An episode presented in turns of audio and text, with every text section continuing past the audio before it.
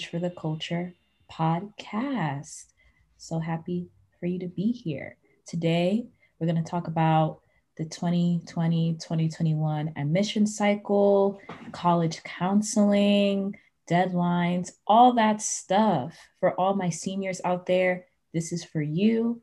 And I have a very special melanated guest with me today. So today I have with me Esperanza Barrero, who is a college counselor at the Master's School, which is a high school in Westchester, for those who don't know. So, yeah, hello, Miss Barrero. I'm so excited to have you here. How are you doing? I'm doing well. Thank you for inviting me. I'm excited to be here. I'm excited to talk about the topic of college counseling um, and admissions, especially in these times. So yeah, thank you for having me. Yes. Wow. Thank you for being here. So um, fun fact, she's actually my real college counselor in high school, which is why I keep calling her Miss Ferrero and not like her first name because I think that's going to be our relationship from now on. So, yeah, um, she has definitely helped me a lot in my college process journey and I'm so thankful um, for her all her guidance um, throughout. So yeah, that's I thought she should come and drop some gems for you guys as well. So first question is deadlines this year. Um, for those who don't know, like what are the deadlines um, for admissions like ED, e- EA, RD, things like that? Just could keep on track. Okay, so just like some, you're just talking about like some general kind of like information about what it all means and what these deadlines typically are. Is that correct? Yeah. Um, so you have a couple of different ways you can apply to college. Um, the most popular ones are going to be ED, so early decision. There's going to be early action, which is early EA, and there's going to be regular decision. Um, I think the other important deadline I would throw in there is going to be December 1st, which is typically called by colleges like a priority deadline. And many colleges attach like consideration for scholarship to that deadline. Um, and some kind of basic, um, some basic differences between all of them is early decision is a binding agreement you make with a college. And that is I'm applying early. You're gonna, I'm applying by November 1st, usually. Sometimes November 15th is another deadline um, that they'll put for ED. And you apply and they will let you know if you've been accepted by December, mid-December. And if you are accepted, the, con- the binding contract is that you will not apply to any other school and you will go to that school. Um, the early action one is really a non-binding agreement so you apply early, November 1st, November 15th, um, and they will let you know somewhere between mid December and February, right? So it could be a little bit later for early action. But if they accept you, you are free to apply to other schools, look at all your packages and all your acceptances, and then make a decision on that school uh, or comparing them to everything else for May 1st. So that's an important distinction between the two. One is binding. You can't really get out. Of what that means too, if you are somebody who is wants to compare financial aid packages, early decision isn't really a great option because you don't get to do that. You get the one financial aid package from that one school and you have to take it as is, as long as it's affordable to you. Um, and you don't get to apply to other schools and say like, what would have happened if I applied here or there? So it is a binding agreement. You have to just be careful it. I would say that one thing you want to do if you're applying early decision is think about if that is your top school, right? If it's your number one choice and you're like, I really want to go there, I don't, I would take it over every other school, then that could be a good decision for you. Um, but if what you're really saying is like, um, I don't know, I really love three to four schools and I can't really choose one, ED might not be for you because you should just apply to all those other schools and see what happens, right? Mm-hmm. Um, so it should, it really should be your first choice school. Um, the priority deadline which is usually December 1st, attached to scholarship, is important for people to know uh, because you don't want to get your application out there and then miss your opportunity to be qualified for scholarship because you applied like January 1st. So just be aware that not every school does that, but it is out there, and many schools do use that deadline as a scholarship deadline. Mm. And one last thing I would add in there, which some people don't really know about, is ED2, and that's the second round. So ED1 typically is November 1st, November 15th. ED2 is going to be January 1st, the same deadline as regular decision, but it is binding. Okay, so you apply January 1st, it's a binding agreement just like ED1, and then they will let you know by April, March or April. And if you get accepted, you will be expected to withdraw all your applications to every other school you apply to and go to that ED2 school. So just something to throw out there as an option.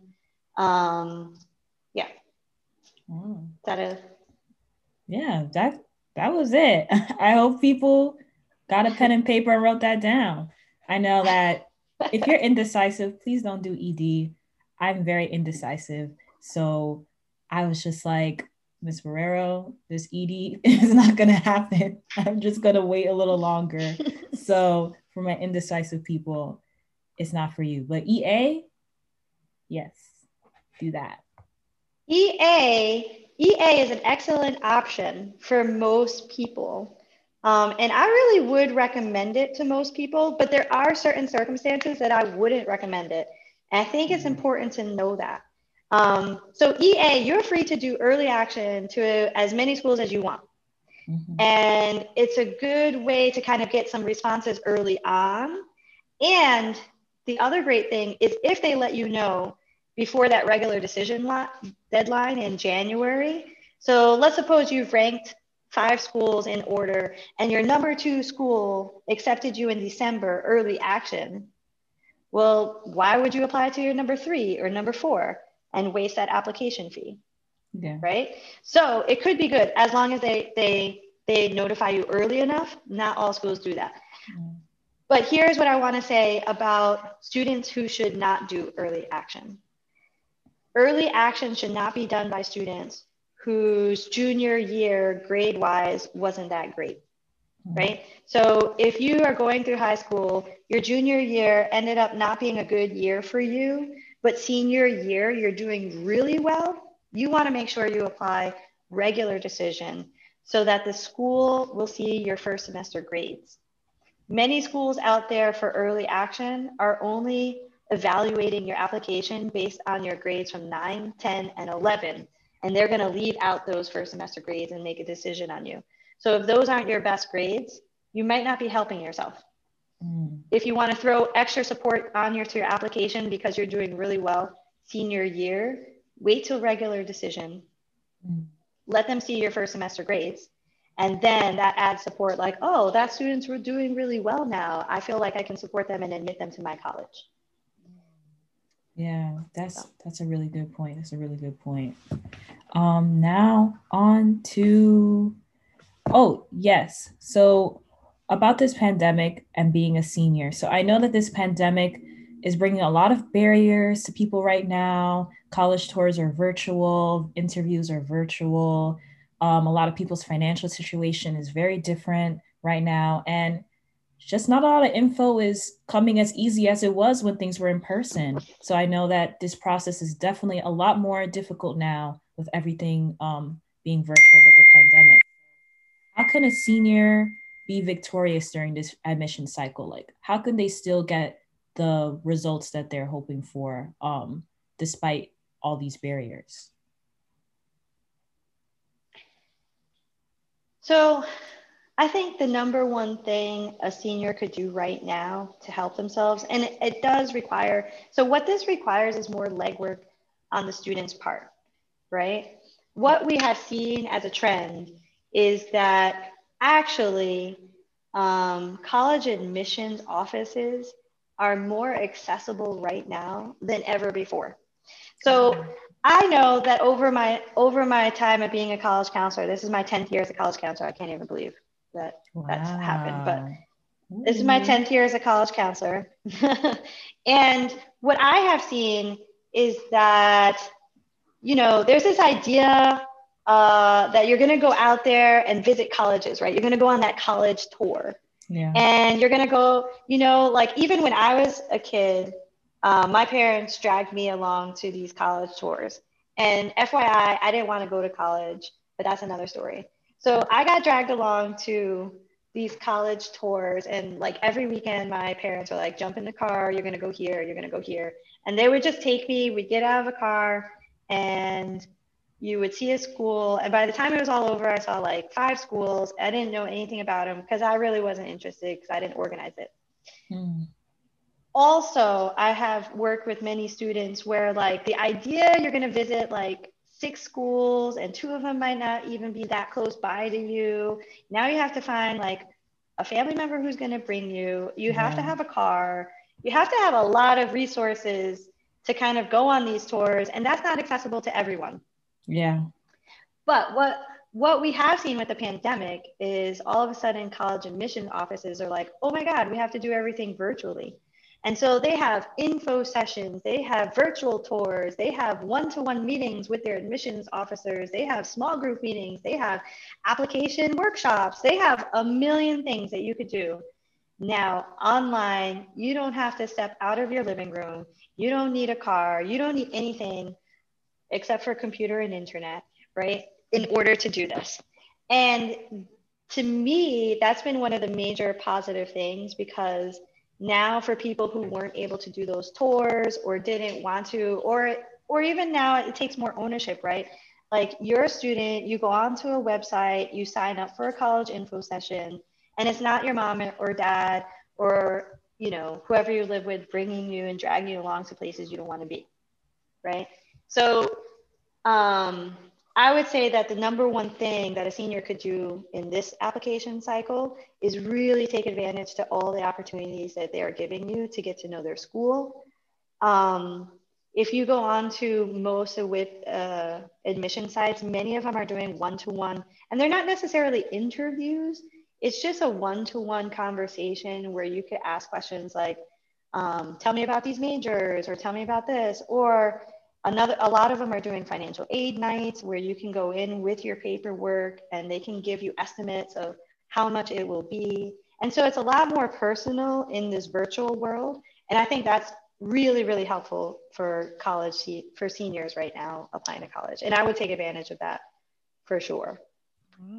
Um, it'll give you a clearer picture if you want to apply. And I think it'll give you a clearer picture about, you know, what's the cost going to be and what's the affordability of that college.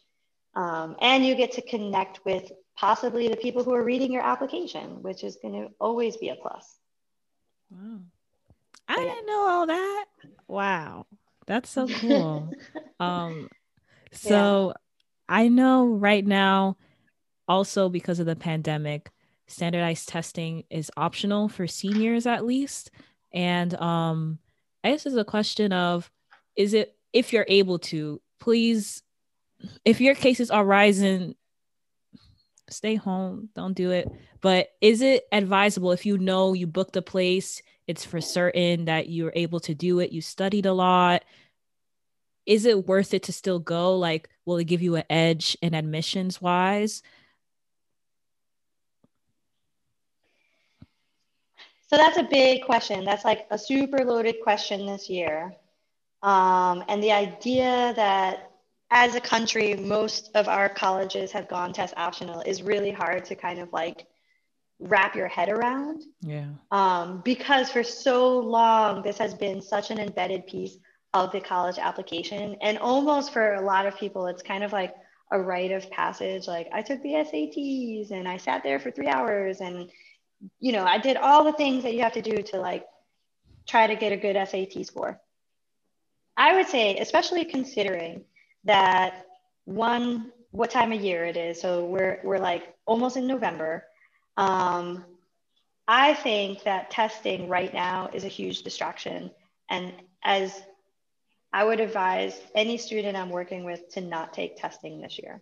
Mm-hmm. Um, and and there's a couple of things for it. I think very basically, it's most colleges out there are not asking for testing anymore, right? Yeah. There's a few out there that are, right? And they tend to be like Florida state schools for some reason, like can't get it cut out of their their requirements. But like if you're not going to a Florida state school, like does that matter? Um, probably not. But I say most schools out there are test optional. And when they say they're test optional, it means that they're just not considering your tests, right? So, like, mm-hmm. if there are two candidates who are exactly equal and one has a test and the other one doesn't, it's not like that student who has a test gets an advantage over you. Mm. They're just not taking those into consideration. So, my my thinking around this is like, why are we submitting these tests then, or why are you going out there and taking the test during a pandemic, especially right now when we know cases are on the rise. And we're probably one of the worst times, wherever you might be listening to this podcast, we're like one of the worst times our country has ever been with this pandemic. Yeah. So, do you really need to be out there taking a test? And my other kind of comment would be like, how well are you going to take that test when the person next to you starts coughing? Or, you know, somebody sneezes like are you going to be mm-hmm. able to answer i'll, I'll just walk out. No no no no no no. I'll just walk out right then and there. No. So oh, i also feel like the conditions really aren't set up for you to do your best and then if you get a result afterwards that you're not happy with yeah. at the end of the day are you going to be comfortable saying like you risked your life to take a test that you're not even going to submit because you didn't even do well on it yeah. I would say no. It, all of that is not worth it, right? And and then if I think about the larger context of all of this, um, we also know as a country in terms of who's being most affected by COVID. We're we're looking at our Black and. Brown communities. Um, we also know that the SAT is biased against Black and Brown communities. Yeah. Um, that we traditionally don't do well, but not because because the test is designed not for us. There's a lot of cultural bias in it. So mm-hmm. like my other question on the larger level is like, why do I want to participate in a test that's not designed to have me to show my strengths? Mm-hmm. And why do I want to do that at a time when so many Black and Brown people are dying um, because of COVID? And I'm going to put myself out there for college. Mm-hmm. Um, so I would say no to the tests, right? Like, don't do the test. It's too late. It's November. You could technically still take tests out there, but like, why are you doing that? And then the other question is if you are using time every night to study for this test, right? Because you can't just show up one day, take a test, and get a great score. Yeah. This test is about the more you study, the better you do. The more resources you have to get test prep, the better you do. Yeah. Um, it's a test where the people it's directly correlated to your household income. The higher your household income is the better you do right? yeah. So um you know if you're dedicating an hour a night to test prep and you could use that hour to do better in your math class or in your science class that's going to be way more important for your college application this year mm-hmm. than anything else than any than any one test could ever do for you so I would say keep your GPA up, do well in your courses so that when they see your grades, they're like, oh, this student really has it together. Every college out there, whether they like to admit it or not, every college out there knows that the best predictor of success in college is your high school GPA. Mm.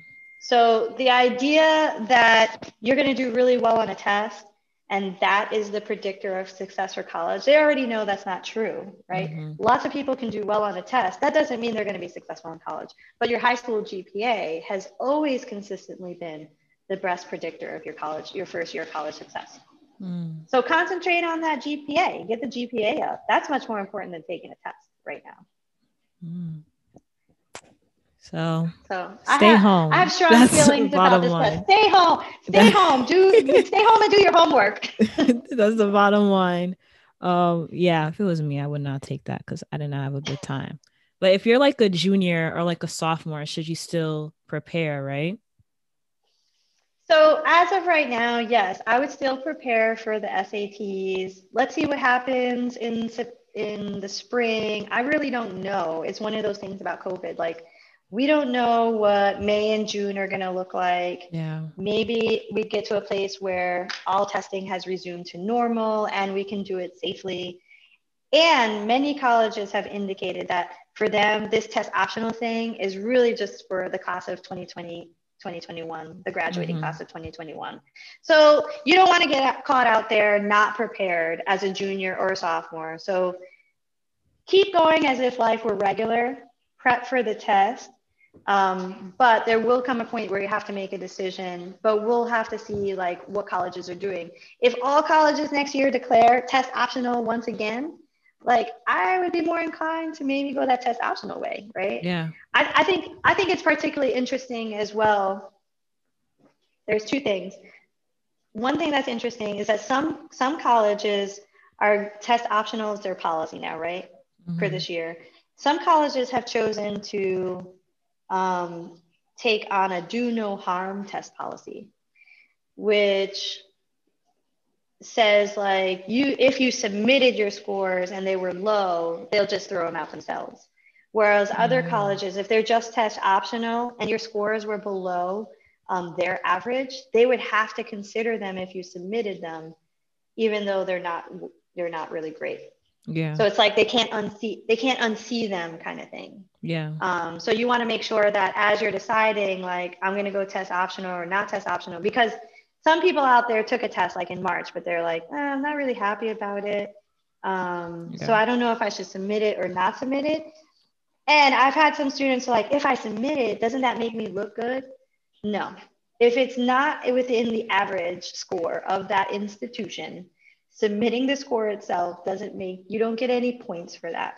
And quite possibly you might get detracted some points for it in mm terms of evaluation. So just yeah. be very careful if you if you are thinking about submitting a score or not submitting a score because you took the test one time um, before all of this covid thing happened. Mm, that's a good point. That's a good point and laughing at me. yeah. Um, that's a good point, actually. Just stay home. We don't know what's gonna happen. Take it one day at a time and focus on what you can control at this moment because mm, yeah, everything's pretty unpredictable right now. Well, I know that we also behind the scenes talked a lot about like a balanced college list for yourself.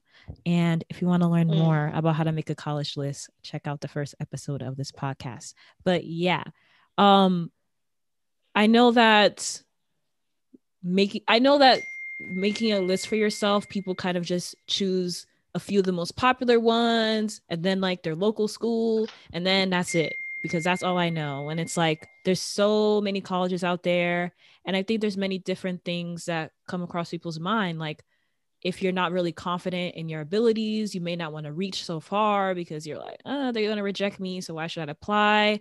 Um, or you might be overconfident and you're like, I'm just going to only apply to one school. I'm going to like apply to all the Ivies or to these competitive places. And I'm definitely going to get in when they may not be the case sometimes. So, how can someone make a balance, like a confident, balanced college list for themselves?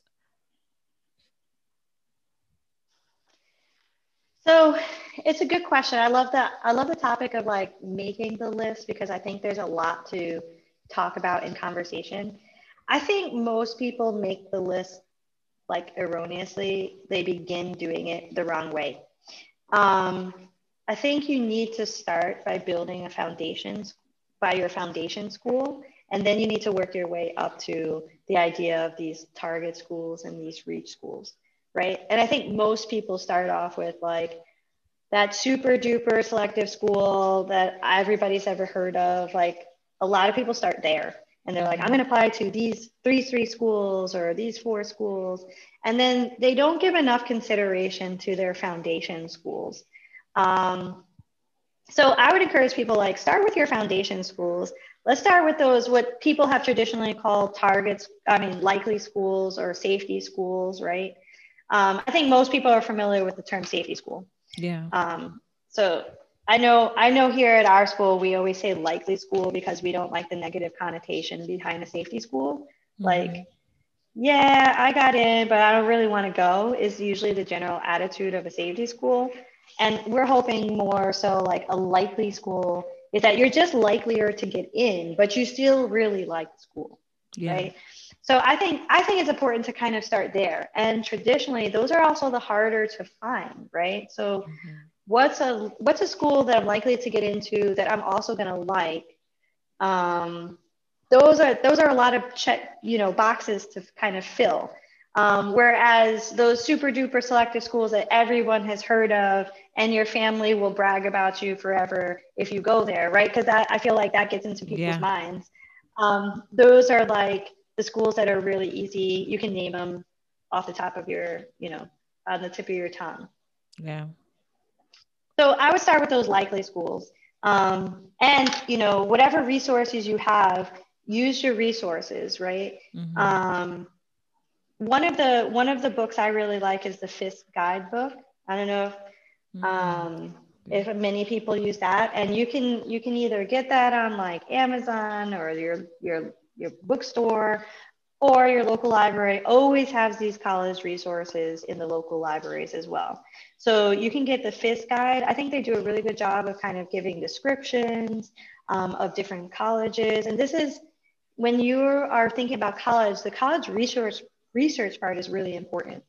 Um, and one of the things I really like about that school, that book, is like, let's suppose you're applying to like Union College. At the end of their description of Union College, they're going to give you overlap schools. So schools that are like Union and have what they have. Mm-hmm. Um, and they're going to give you suggestions for like eight more schools. And so it, you, it becomes like this web where you're like, oh, I'm I'll look at this one, I'll look at this one, I'll look at this one. And it can take you through like 30 schools that way. Mm-hmm. So I think starting starting with your foundation school, your likely school, you're going to want to do that. And then you're going to build onto your target schools. So your target schools, you're going to completely match their profile in terms of middle average GPA, middle average standardized test scores, if that's a factor. Um, and also like they have your major, they have the things you're looking for.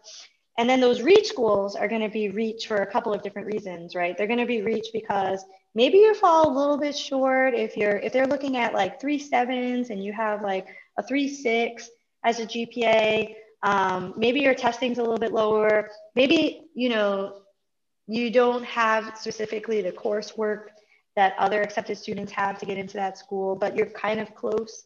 Um, that could be a reach school for you. Or a reach school could be a super selective school that has a um, acceptance rate of 20% or below. And in that case, it doesn't matter if you have perfect test scores and a perfect GPA, it's still a reach school for that person, right? Yeah. Because we know that they are denying 80% of their candidates yeah. and only accepting like 20%, right? So it could be reach for that reason.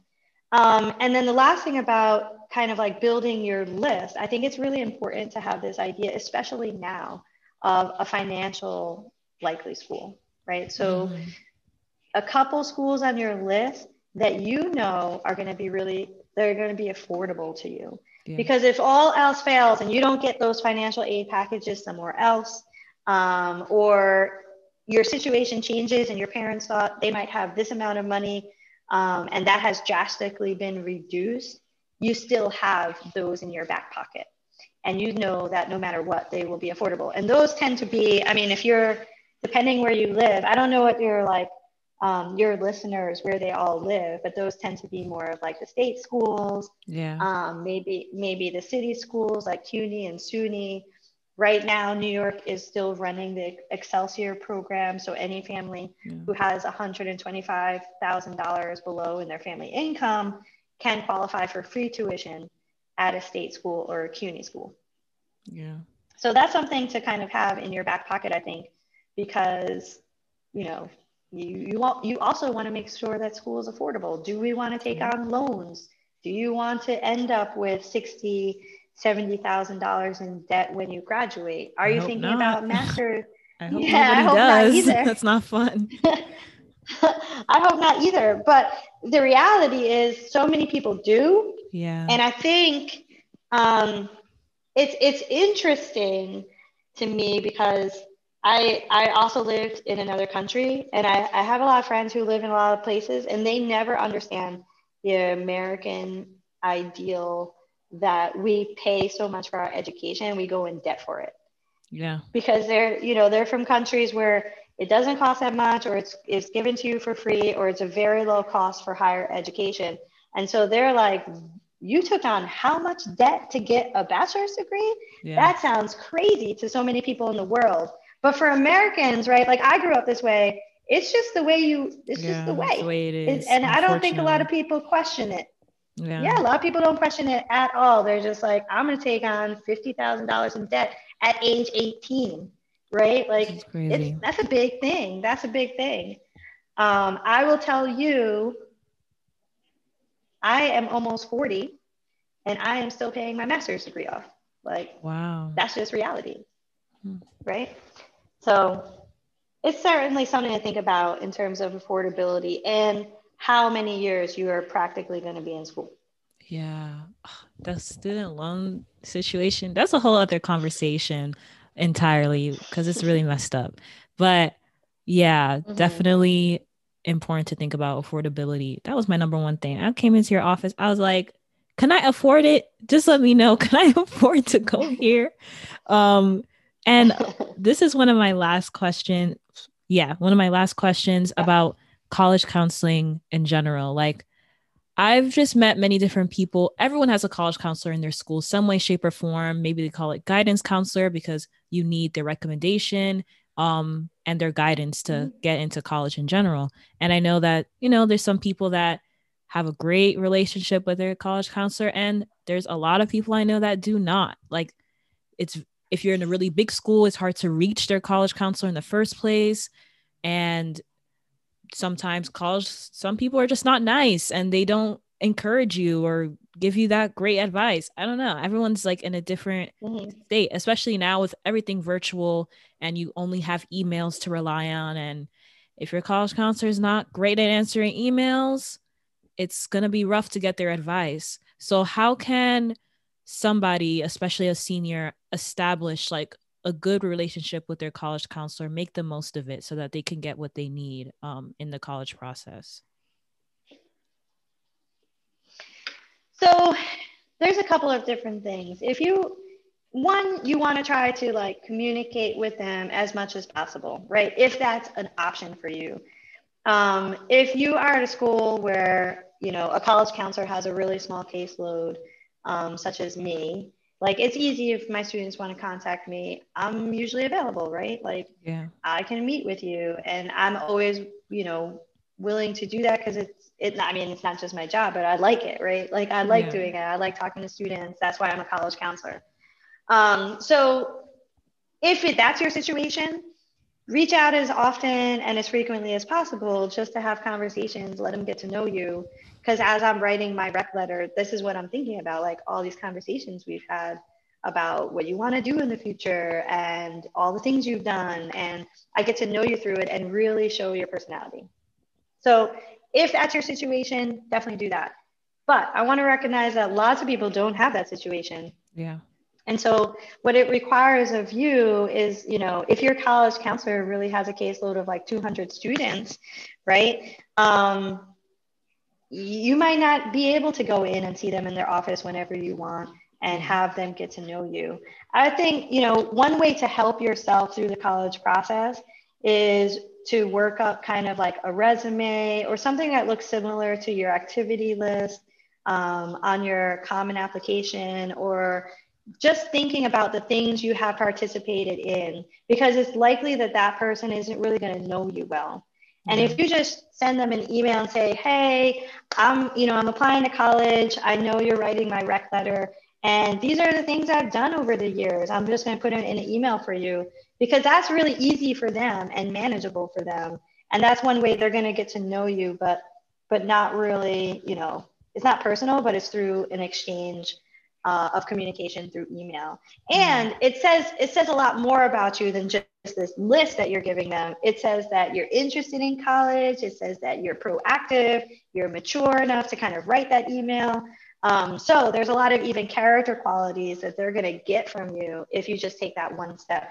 that literally could take you like 10 minutes, right? Yeah. Um, and as as that person is writing your rec letter, it's likely also if they're writing 200 rec letters, they probably have like a template, and in that template, it's just going to say a couple of different things. But if you wrote to them already and like, oh, I did this, I did that, I did this, now yours is going to be a little bit different because they can just easily pull from that and copy and paste it into their letters.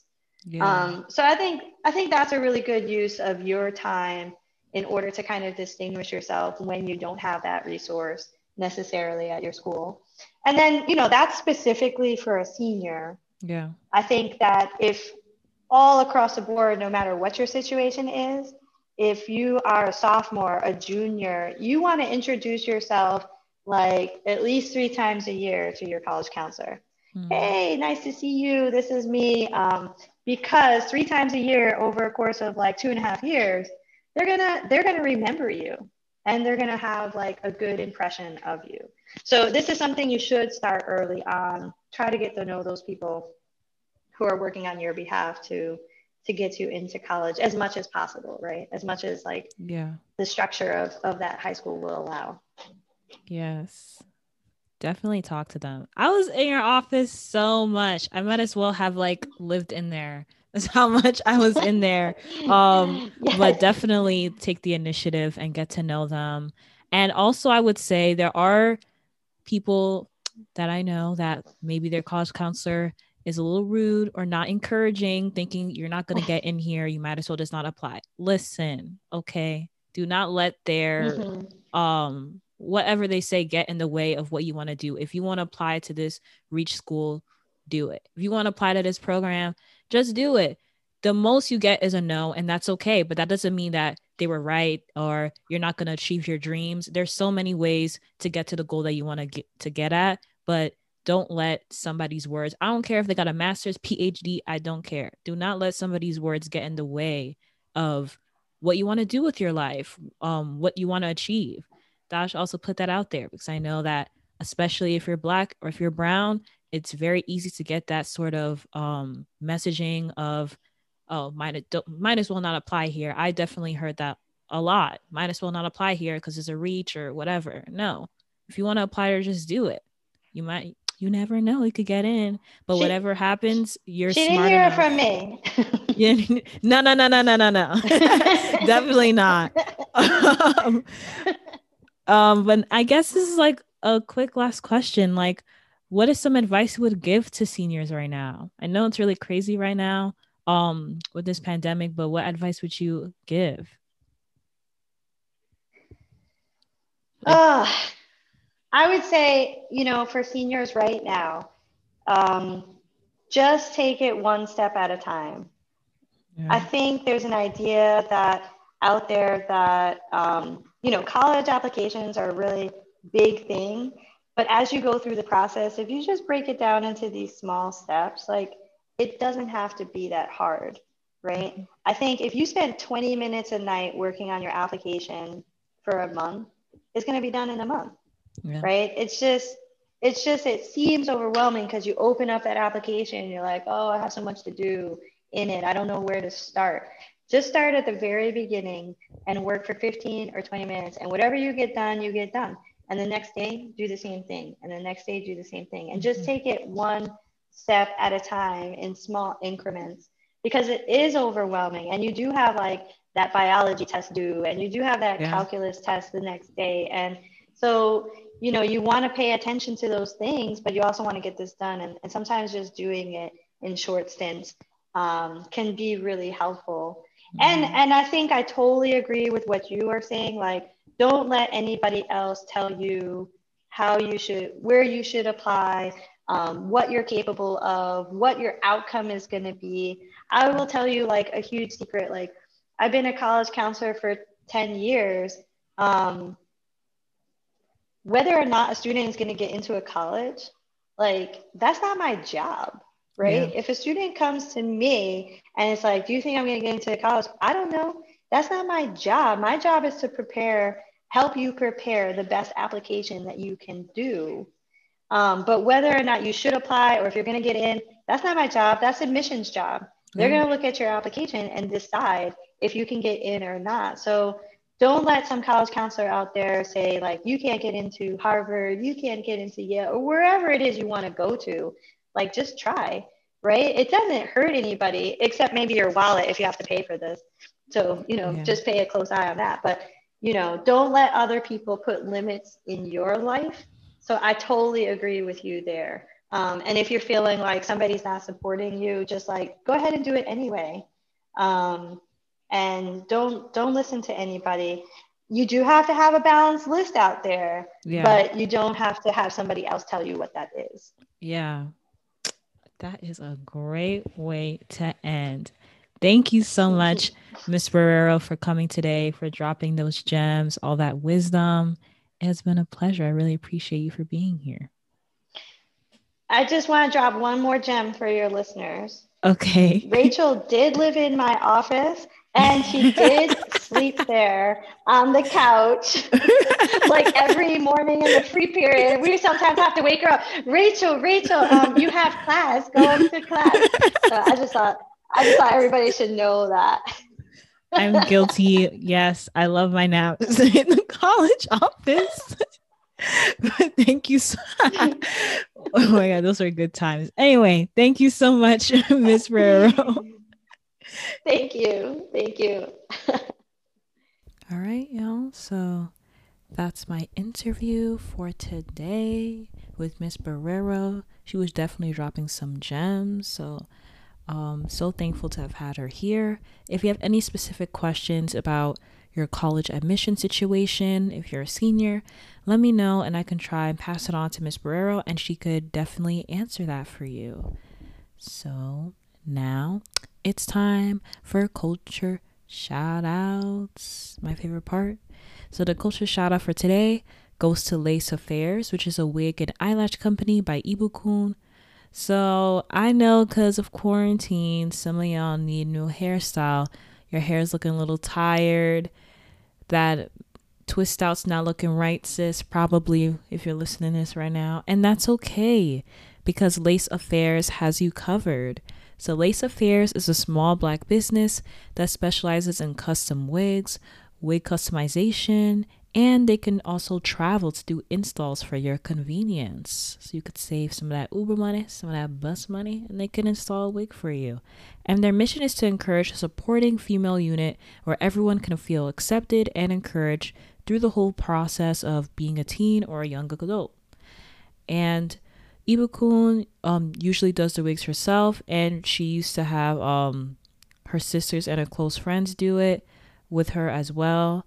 And she loves seeing the joy and excitement that they get when they see the final results, and that encourages her to not just do it for her sisters or her close friends, but to everyone. She knows that women want to feel pretty, and it is that feeling of her clients throwing a wig on and transforming into their beautiful selves that keeps them going as a business. So if y'all need some new hair to make you feel good during this time, you know, the seasons are changing, the holidays are coming up. I know you want to change up that hair for Thanksgiving dinner, girl. Okay. So definitely check out Lace Affairs on Instagram at official Lace Affairs and click the link in their bio to purchase yourself some gorgeous wig units. Okay, you deserve it. You've been working so hard. You deserve it, girl. If you would like a culture shout out, just email me at college for the culture at gmail.com with your business slash project. You could also DM me as well and just give me a little des- description and you could be featured next time. So that's all I have for today. If you have any thoughts on this episode or ideas on what I should talk about next, hit me up on our IG at College for the Culture. Also, we're still in a pandemic. It did not disappear. Please, I know we're all tired of it, but please wear your mask, social distance, stay home as much as you can um, because it's not only keeping you safe, but the people you love safe, the people around you safe that can't help themselves. So please be aware of this current situation right now and do your part, you know? And as I'm posting this, election day is so close, like literally less than 48 hours or something. So if you have not voted yet, please vote on Tuesday. Go vote. I know lines are crazy um, right now, but please do your best and try and vote. If you did like an absentee ballot, it is too late to mail it, so do not bother. Just go to your local ballot box and drop it in near your Board of Elections, and it will definitely, hopefully, be counted. We'll see. Um, but definitely do those two things if you have not already. Just remember that your voice counts, your vote counts, okay? All these crazy ass politicians wouldn't be suppressing your vote if it didn't matter. So don't let them be right. Cast in your vote. And yeah, if you want to talk about your college situation specifically and how I can help in any way, email me once again at collegefortheculture at gmail.com for a free consultation with me. And or you could also DM me at the IG at College for the Culture. And that's it. That's all. Thank you so much for tuning in. Make sure y'all take care of yourselves. God bless y'all, and I'll talk to you soon. Bye.